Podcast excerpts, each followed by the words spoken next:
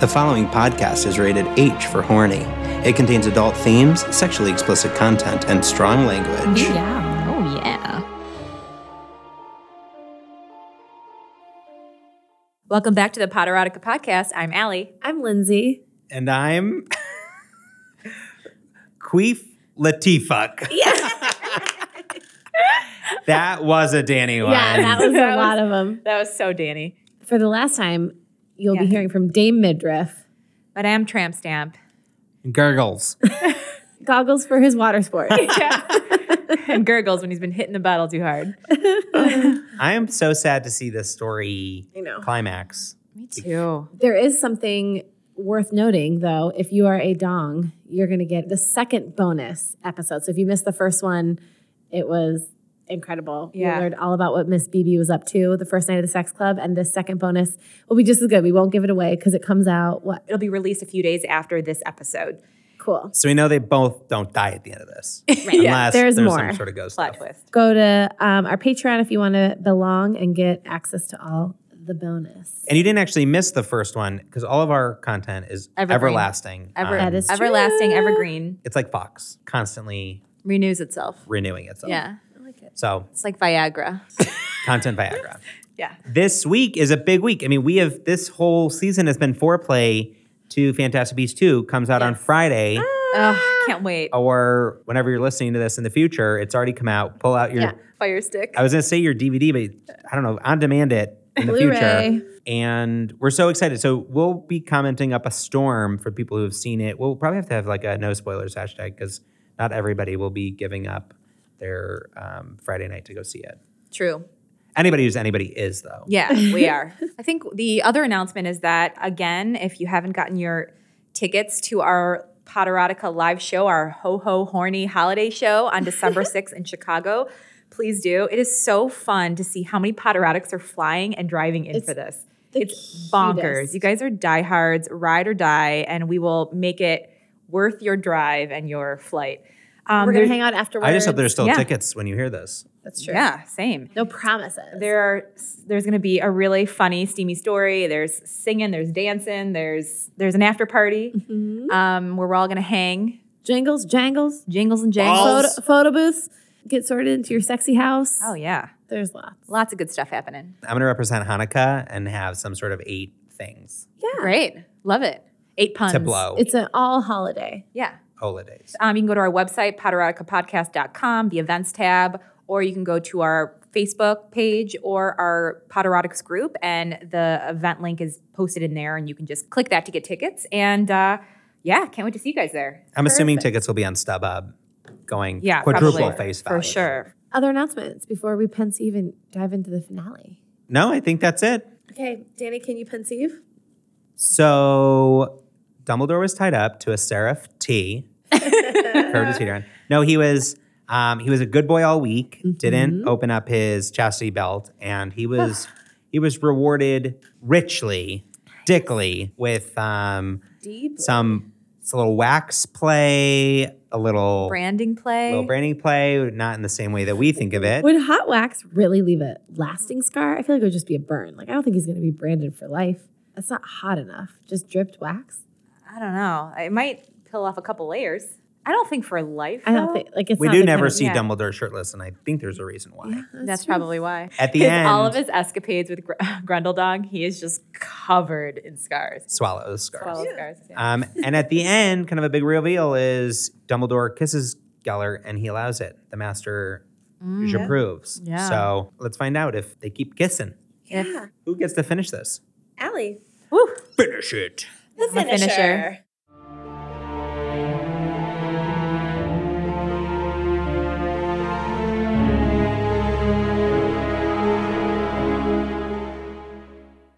Well, if it isn't the big bad wolf, I hope you're not here to blow this club down.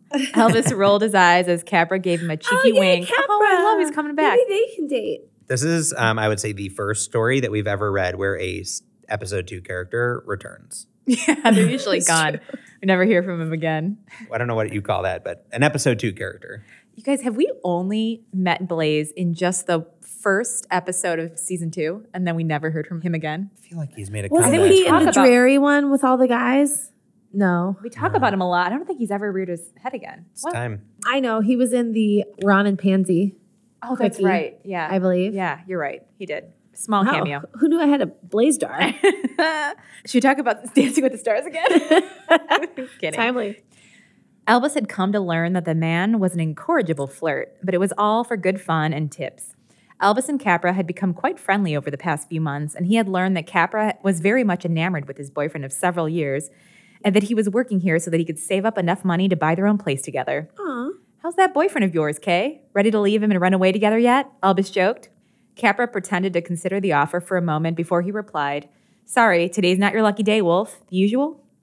Albus nodded, and Capra poured him a snifter of dragon barrel brandy. Albus slowly rotated the glass between his hands, warming the liquid inside, and then took a deep sniff. Befriending the attractive young barman had proved convenient when it came time to restock the bar's alcohol stores, as Capra had ordered a particularly coveted vintage of the brandy for his favorite customer. Albus had been very grateful. This was definitely a significant improvement over the dusty old bottle he'd been served when he first started coming to the club. This is like Coyote Ugly. Shows up a little scared from the suburbs. Can't fight the moonlight. And then he's dancing on the tables. So where's your darker half? Capra asked as he dried glasses behind the bar. He's in the back rooms performing. At the answer, Capra's eyebrows shot up and he gave Albus a strange look. And you're okay with that? Don't you get, jealous? Albus shrugged. A little bit, but it just makes the sex we have after that much more satisfying. So they are together. Thing. Wow. Albus gave his friend a shy smile as he felt his cheeks heat up, remembering the last time they'd come back from the club. Albus had spent a good chunk of the evening watching Gellert. Weirdly, he only ever thought of him as the maitre. When it was the two of them playing now, paddling an older gentleman, growing increasingly agitated as the mark he had grown to love, seeing on his own skin so much emerge on the stranger's erythemaceous flesh. That comes from the Greek word red. Erythemaceous flesh. Sort of seems right. We're going to have to, how we've done our dictionary. Erythemaceous? We're going to have to do like a real dictionary on this story. Erythemaceous means? Erythemaceous. I feel like. You're turning erythematous. Erythematous. Wow. It means to turn red. Okay. Greek origins. All right. Noted. Love it. By the evening's end, Albus was feeling particularly feral, and he had pounced on Gellert as soon as they had stepped inside the man's door. Albus had thrown the other man up against the wall and attacked his face, hands tearing at clothes. It was completely unlike most of their encounters, with Albus battling for dominance, needing to lay claim on the other man. Gellert had seemed to understand the burning need Albus was feeling, but was unwilling to cede total control to Albus. He had wrestled Albus to the ground, vanishing their clothes, and before he knew what was happening, Gellert had reached behind and lined up Albus's cock with his entrance and, with a whispered lubrication spell, had sat on his cock in one fluid movement. Woo! Wow. Whoa. From 0 to 69 in 2 minutes flat. Oh. Whew. The burning pain of the rapid impalement. Oh, impalement. Must not have been unwelcome, as Gellert had linked their hands together and slammed them down on the floor, just to the side of Albus's head, and had proceeded to ride Albus's cock with quick lifts and thrusts of his hips. The two had stared into each other's eyes, their faces so close that their breaths mingled, until it had become too intense, and Albus had lost himself inside Gellert for the first time. It had been revelatory. Oh, wow, you guys, they are in so much love right now. Whew. Albus shook himself out of his recollection and looked back at Capra. We talked about it, and he really enjoys the power rush from having someone submit to him in front of an audience. Hey, Albus, Albus, Wolf. Testes, 1, 2. Wolf, you still there? Wolf? Wolf Blitzer? Killing it.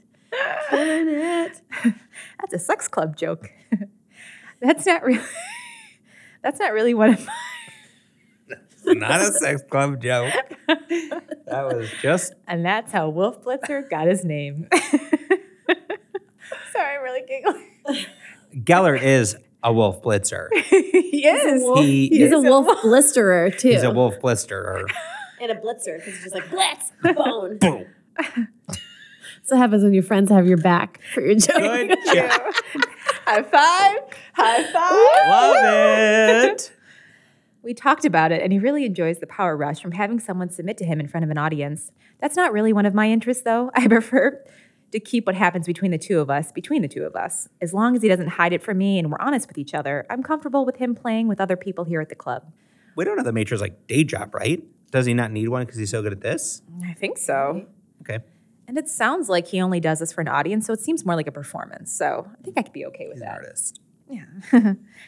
Well, that's accepting of you. I don't think I could ever handle seeing my boyfriend get another guy off. Hey, speaking of which, I was thinking that we should all have dinner if you're interested.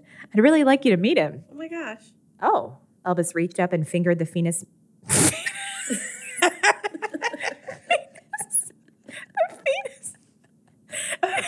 That's what a phoenix's penis is called.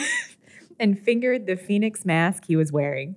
If you're worried about revealing your identity, then don't worry about it. There's no pressure, Capra assured him. But just so you know, you can trust me. I won't divulge anything I've learned about you with anyone else. It's not that I don't trust you, Albus cleared his throat, trying to formulate his thoughts. This took me by surprise. I do trust you, Kay. And yes, I'd love to have dinner with you and your boyfriend. How about on Friday? Friday's great. Capra's excitement was infectious, and Albus gave his friend a wide smile. What's happening on Friday? A familiar voice whispered against his ear as strong hands settled on his hips, pulling him back against a very familiar body. Albus craned his neck to look back over his shoulder, giving the man a quick kiss at the corner of his Cupid's bow that he loved so much. I'm having dinner with Kay. Albus could feel the fingers at his hips dig into his flesh, and he couldn't help the self-satisfied smirk that fitted across his lips and his boyfriend. The fingers eased their grip, and Albus grabbed the opportunity to rub his arse back against the erection he could feel teasing his behind. He was so distracted that he almost missed Gellert's next words. Friday sounds great. How about we go to the York Minster? Capra's mouth was hanging open in shock, and Albus whipped around to face Gellert. You want to come with us? Wow, Albus really domesticated Gellert quick. I mean, fast. Wow. This is what every person in a sub-dom relationship thinks it's going to happen. Probably. Yeah. Gellert simply shrugged. Sure, why not? Unless you don't want me there, he asked, his gaze slowly tracking from Albus to Capra and back again. Capra seemed to shake himself and managed to stutter out a response. No, that's fine. You're welcome to join us. Gellert. You can call me Gellert, Capra.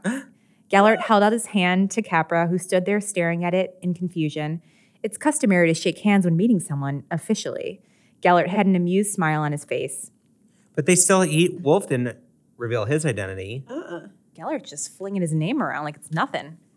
Capra seemed to come to the conclusion that he found the gesture amusing and chuckled before taking the proffered hand and shaking it. A pleasure to meet you, Gellert. We'd be happy if you joined us for dinner on Friday. The York Minster sounds perfect.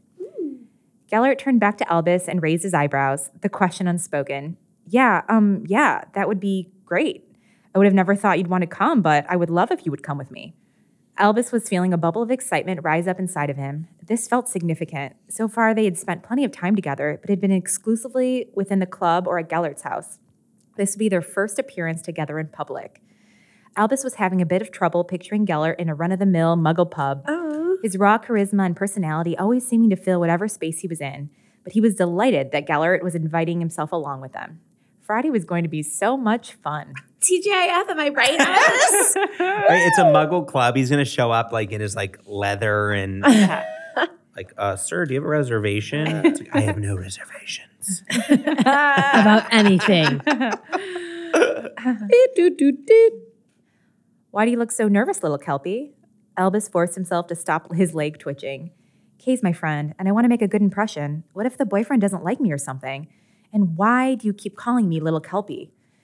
Gellert gave him an appraising look and then leaned forward across the table and took Albus's twitching fingers into his hands. I take it you don't know much about Kelpies. At Albus's affirmative head nod, Gellert continued. Kelpies are very powerful and dangerous magical creatures. They will lure unsuspecting people into the water and under their backs, and then they will drag them underwater to devour them. Oh, shit. But if a wizard can manage to place a bridle on them, they are rendered docile and harmless to their master. From the first moment in the club, when I saw that ring light up in the room in the most beautiful turquoise color I'd ever seen, I knew I wanted to tame that wild beast inside you. I'd never seen one of those rings light up in a room like that before. I knew that you must be a very powerful wizard, and I wanted to be the master of such a wealth of fierce power. Oh, dang. Wow. That's a compliment. Albus felt his mouth go dry at Gellert's words, for one sounding like the truth of the pet name that he'd given Albus. Albus was tempted to grab Gellert and apparate them out of there and stand Capra up, but before he could make the proposition, Gellert interrupted his thoughts. So, what's this dream boyfriend's name anyway? Oh, God, guys, do we think there's going to be some weird twist? I'm nervous. What do you think it's going to be? That's right.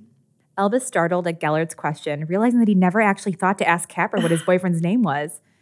Oh my God! I'm not. My prediction. What if it's his brother, Albus's brother, Aberforth? Oh my God! Just a guess. Okay, cool. Or Newt? Nude? Is he dating Newt? Newt? I think Newt's a student. Oh, I mean, no one's judging, but Newt's older brother? Maybe Theseus? Maybe. But Capra doesn't seem that old. He could be a He's just a bartender. Albus, horse, little horse play. Albus startled at Gellert's question, realizing that he'd never actually thought to ask Capra what his boyfriend's name was. He supposed that the emphasis on anonymity at the club made it seem normal to just refer to him as the boyfriend. I don't actually know. Does that make me a bad friend? It's just like an inflatable doll. And it's like, oh no, Capra's crazy.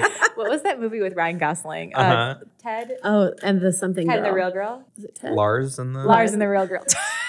Ted and the Something Real Girl. Did not seem right. I know, a little off. Gellert rolled his eyes. Honestly, it does a little bit, but here comes your chance to correct your mistake. Gellert was looking over Albus's shoulder, watching Capra and the famous boyfriend approaching their table. Albus set his muggle brandy, which would sadly never compare to his preferred dragon barrel, down at the table and pushed himself up to greet the men. He gave Capra a quick hug in greeting and then turned toward the other man, who he just noticed had ceased his approach several feet away. Oh, God. It's like, it's enemy or something. Hurry up. A jolt of shock froze Albus's muscles, and he stood staring dumbstruck at the mysterious boyfriend he'd heard so much about. He could see out of the corner of his eye that Gellert was exchanging confused looks between the mysterious man and his lover, obviously noting that something was happening but unsure what it possibly could be. Is everything all right, Albus? Gellert's question floated across the air between them, their gazes locked and Albus afraid to make the first move. Fortunately, he was saved from doing so by the other man breaking their silence first. Albus, it's good to see you. The other man stuttered out the greeting nervously as he cleared his throat and convulsively swallowed. Capra turned to Gellert. Don't worry, they just haven't seen each other in a few years. They just need some time to process. What? Oh, God. You knew? The two voices could be heard in stereo as the two men temporarily forgot about each other and turned in outrage toward the bartender, who stared back defiantly at the two whispering siblings. How did you guess? I don't know. I just thought, who else would it be? That would be crazy. Oh, my God. Son of a bitch. Wow. Capra ignored their outbursts and took a seat at the table with Gellert. Let's all just sit down and order drinks, and then we can talk about it like the mature grown-ups I know we all strive to be. The two men, still in shock, shuffled themselves around the table and took their respective seats beside their partners. Albus found that he couldn't look at his brother now that the initial surprise was starting to wear off, afraid that he would set off the anger that he knew his brother still harbored for him and causing him to stalk out. He couldn't believe that he found himself sitting across from his brother right now after over 4 years of being strangers to one another, and he didn't want anything to mess up this gift he'd been given. Gellert looked around the table at the mixture of tension, unease, and anger on the faces of his dinner companions and decided to try to lighten the mood. Who wants to be branded? Quick pause. They're estranged because the sister died, right? I'm guessing, but I think the circumstances are probably different than this time around. Because it was Gellert that was the problem before. But it said in the beginning of the story that she had died, but that it was someone else's fault. Yeah. They mentioned her dying, but it wasn't canon.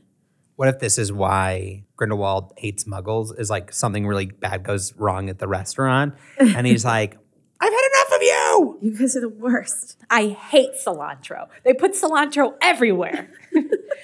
Down with muggles! Are any of you going to remember your manners and perform the introductions? He barely contained a laugh when all three men turned to him with annoyance. Gellert extended his hand across the table to Albus's brother in a proffered handshake. I'm Gellert. The man's gaze dropped to his hand for a brief moment, looking like he was debating between taking the offered handshake or making a break for it, and then his hand appeared from under the table and grasped Gellert's hand in a firm grip. Aberforth. Aberforth Dumbledore. Gellert shook the man's hand and expressed his pleasure to meet him, while he slid his other hand up and around Albus's thigh under the table, giving him a reassuring squeeze. He's such a sweetie. So sweet. He could tell that Albus was shaken and uncertain, and Gellert's protective instincts were flaring, desperate to assuage his fears. A tense silence smothered the table as the waitress came over to take their orders, and they waited for their drinks to arrive. Once everyone had been served their pot velour of choice, Aberforth turned to Capra. Explain yourself, please, Kay. Capra took a big breath and began relating the story. I wasn't entirely sure, but I had a hunch. I only started getting suspicious about it last week after you were telling me that story about when you were children and Albus disturbed that doxy nest, and you both had to be rushed to St. Mungo's for an antidote. You joke that your brother has more names than sense, and when you told me that one of his middle names was Wolfric, and I thought it was funny that it was similar to Wolfhere's name, or I should say Albus. Capra turned to Albus. Remember how I was asking you last week about whether you had any siblings? Well, you didn't go into too many specifics, but what you told me seemed to fit with what I knew about Abe's siblings. Capra shrugged. I figured that if you both got together and my hunch was wrong, that there would be no harm done. But if my hunch was right, then maybe I could bring some peace to someone I love and someone that I care about. Aww. Albus gave his brother a wistful look before turning back to Capra. I appreciate the effort, Kay, but it's not that simple. My brother blames me for our sister's and mother's deaths. I wasn't there when he thinks I should have been, and he's right. I wasn't there. And I hope he's able to forgive me when he's ready, but it can't be forced. You have to tell him, Abe. I understand why you were afraid to tell him the truth before, but you obviously didn't have the full picture. Capra paused and gestured across the table at Albus and Gellert. It's not fair to him. Albus turned his confused gaze on his brother, scanning his face for any hints of what Capra was talking about. Aberforth stared down at the table, running his finger along a wood grain in nervous agitation. Albus leaned forward in his chair, Gellert's hand slipping further up his thigh as he was too preoccupied to even take notice of something that would normally have commanded all of his attention. It's like, hey, Gellert, cool your tits for a minute. Yeah, I'm about to get a big family announcement. Yeah, I don't want like a hand job under the table right now. Capra brought his arm up and along the breadth of Aberforth's shoulders, rubbing a soothing pattern into his tense shoulders. Oh God, we can't have crossed wands with brothers. Mm-hmm. Aberforth seemed to ease at the gesture and let out a big breath. That wasn't the reason why I cut off contact with you. I was angry with you, sure, but I wasn't there that day either, so I could hardly have held that against you without painting myself as a hypocrite. It was Kay. I met Kay when I was in 7th year, and he was working at the Hog's Head, and I realized I was attracted to men, and I thought you'd hate me. He turned him Kay. There was a protracted silence around the table, and then Aberforth's head shot up at the sound of his brother's outcry. You pillock! You mean to tell me that the reason I haven't seen my brother in 4 years is because you're gay? Aberforth bit his lower lip nervously, and Capra gave his shoulder a reassuring squeeze, both waiting with bated breath for Albus to give his final judgment. Abe, even if I wasn't also a basket grabber of the highest order myself, at Albus's proclamation, Gellert let out a very uncharacteristic snort of laughter. You're my brother. I love you. How could you ever think I would hate you? Albus pushed his chair back from the table and stood abruptly, walking around the end of the table and dropping down to his knees beside his brother and pulling him into a tight hug. Aberforth was shocked, immobile for a moment, until he seemed to regain control of his limbs and threw them around Albus, hardly daring to believe that after so many years of angst, he finally had his big brother back. I thought you could go to the club together. Oh, my God, the dream. I thought you hated me. Albus's muffled voice came from where his head was resting against Aberforth's shoulder. I thought I'd lost you forever. I could never hate you, big brother. I'm sorry that I was a coward and I had so little faith in you. A hiccup of sob escaped Aberforth. A hiccup of a sob escaped Aberforth.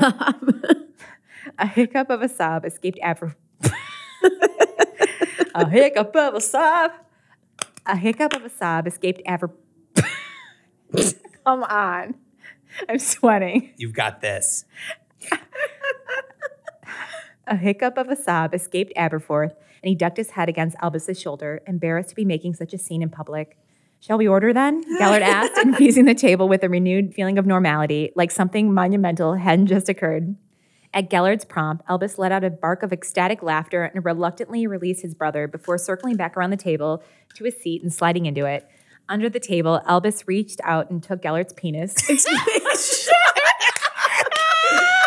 You just got... Did you change it? Wait, what is it? You just got Anchormanned. Oh, my God. Well, in this story, I would not be surprised. I fully believed it. Oh. You got me, too. Albus reached out and took Gellert's hand, interlacing their fingers together, and thanked Merlin that he had let Bathilda talk him into going to the club all those months ago. He now had everything he could imagine wanting. He'd better start saving up for her Christmas present now. The end. Oh, wow. What a turn. When it's time to sing, check your magical ring. Are you yellow, red, or green?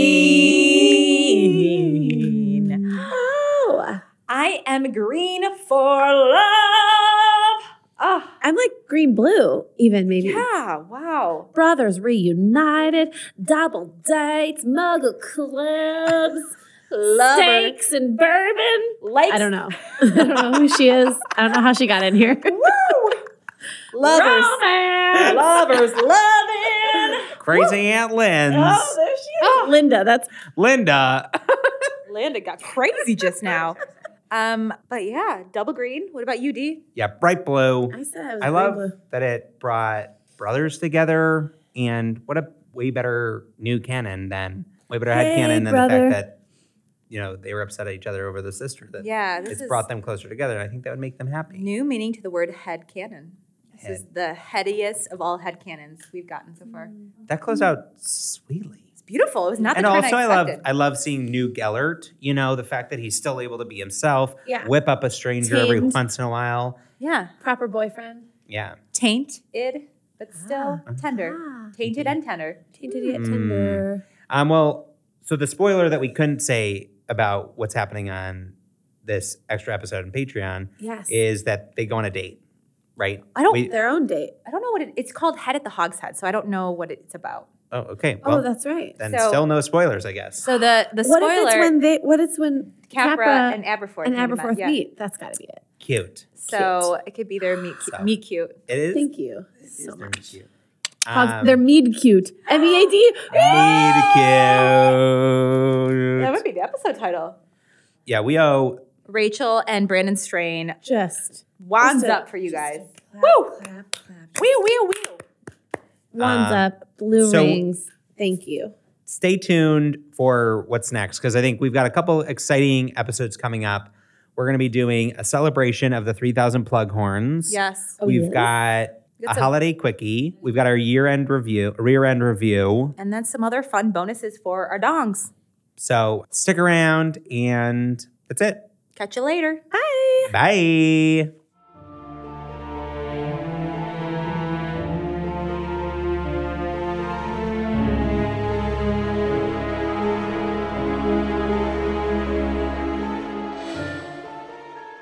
For more erotic goodness, follow us on Facebook or Instagram at Potterotica Podcast, or join our private Facebook group, The Potterotics. For updates, merch, or to submit a story, visit us at PotteroticaPodcast.com.